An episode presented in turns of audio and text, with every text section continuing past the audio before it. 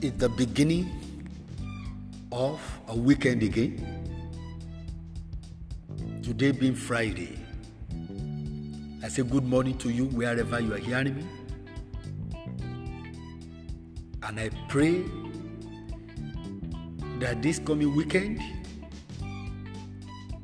will remove all wickedness from your life and family. It will destroy all influences of the wicked. It will demolish the strongholds of the wicked. As the week ran off, so I pray the evils that are meant for you are disappearing in the name of Jesus. Arrows that are targeted against you are disappearing back to sender. This morning, by the grace of the Almighty God, your day will be fruitful, your day will be splendid. Because as the week ran off, so will mercies of the Lord God Almighty, which shall renew every morning, be multiplied upon your life. So will the goodness of the Almighty God become more fruitful upon your destiny. So with greater grace rest upon your life and the works of your hands today. I welcome you into another day and the day that will start the rounding off of the week. This Friday, you will be highly honored. Your journeys shall be protected. God who have started the week with you all through and has never let down in any way will never allow you to be stranded. He will take care of you he will take care of your loved ones. He will shepherd you. He will shepherd your loved ones. He will care for you. He will care for your loved ones. Under the Shekinah glory of the Almighty God, you shall be guided and shielded day and night.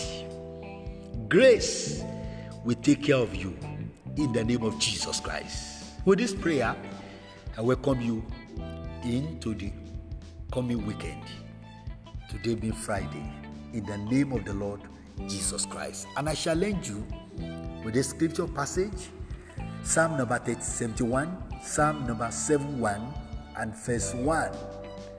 Psalm number 71, verse 1. In you, O Lord, have I put my hope.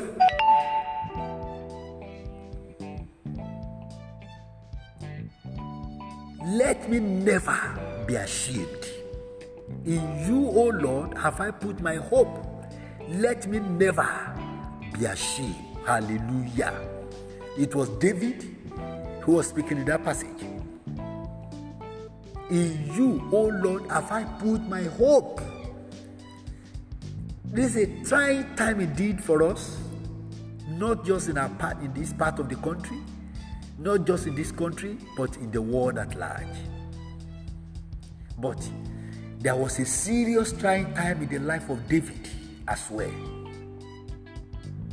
A serious trying time that wouldn't allow him to even have a good place to rest his head every night. A very hard time that would not allow him to even sleep with peace of mind.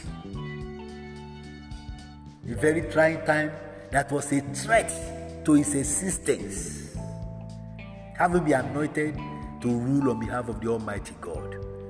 But you do remember, in the whole of the trying time, he insisted, In you, O God, have I put my hope. Let me never be ashamed. It was the same David that Apostle Paul quoted when he said in Romans chapter 10, verse 11, that as many that put their trust in him shall never be put to shame. David may saw the testimony of one who trusts in God and the reward of it. And so he was able to say, God, your hope, my hope is in you and you alone. Don't let my hope be dashed. Don't let shame cover my face. Hallelujah. And the story is there, the testimony is there. David was never put to shame. He conquered, he fought, and he won. And was able to reign on the same throne that became a threat to his life when, when, when the king discovered that he was the one to replace him. He reigned there for good 40 years. Hallelujah. I don't know the situation you are this morning. I don't know how hopeless things has been since the beginning of this pandemic. But I know this. If your hope is in God only, you will never be hopeless. Your hope will never be dashed. You will know shame. Because God, who can never be put to shame, will never allow you to also know shame. For as many that put their trust in Him, they will never be confounded. Hallelujah. And that gave me the confidence, the audacity to pray for you this morning. That no matter how hopeless your situation is, you are receiving a reinstated hope today in the name of Jesus Christ. Everything that has rendered you hopeless, the Lord render is powerless over your life in the name of Jesus. Everyone that has dashed your hope, the Lord restore your permanent hope for you in the name of Jesus. Probably you have been retrenched from work. They said your service is not needed again. After the lockdown was removed, was eased, you are again knocked down by a letter of retrenchment. I declare in the name of the Lord, the letter that knocked you down, God is giving you another letter that will raise you up in the name of Jesus. The appointment that knocked you down, that disappointment that knocked you down, God is giving you a new appointment that will raise your head up in the name of Jesus Christ. I pray for you today that whatever damages COVID 19 has done to your life, restoration starts in your life now. Because your hope is in God, your restoration starts now. Your hope is reinstated. Your appointment is renewed again. As many of you are still working, but whose salaries have been slashed, I pray in the name of Jesus God will bring you a double portion of blessing to replace that in the name of Jesus. I don't know how He's going to do it, but I know, I know the God I'm serving.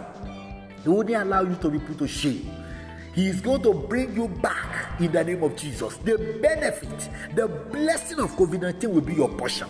Some people are still being blessed with this pandemic. I pray in the name of Jesus, you are among those that shall be blessed in the day. You are among those that shall be, that shall be blessed at night. In the mighty name of Jesus Christ. Some people's work are getting blooming every day. I pray God will cause your own work also to bloom in the name of Jesus.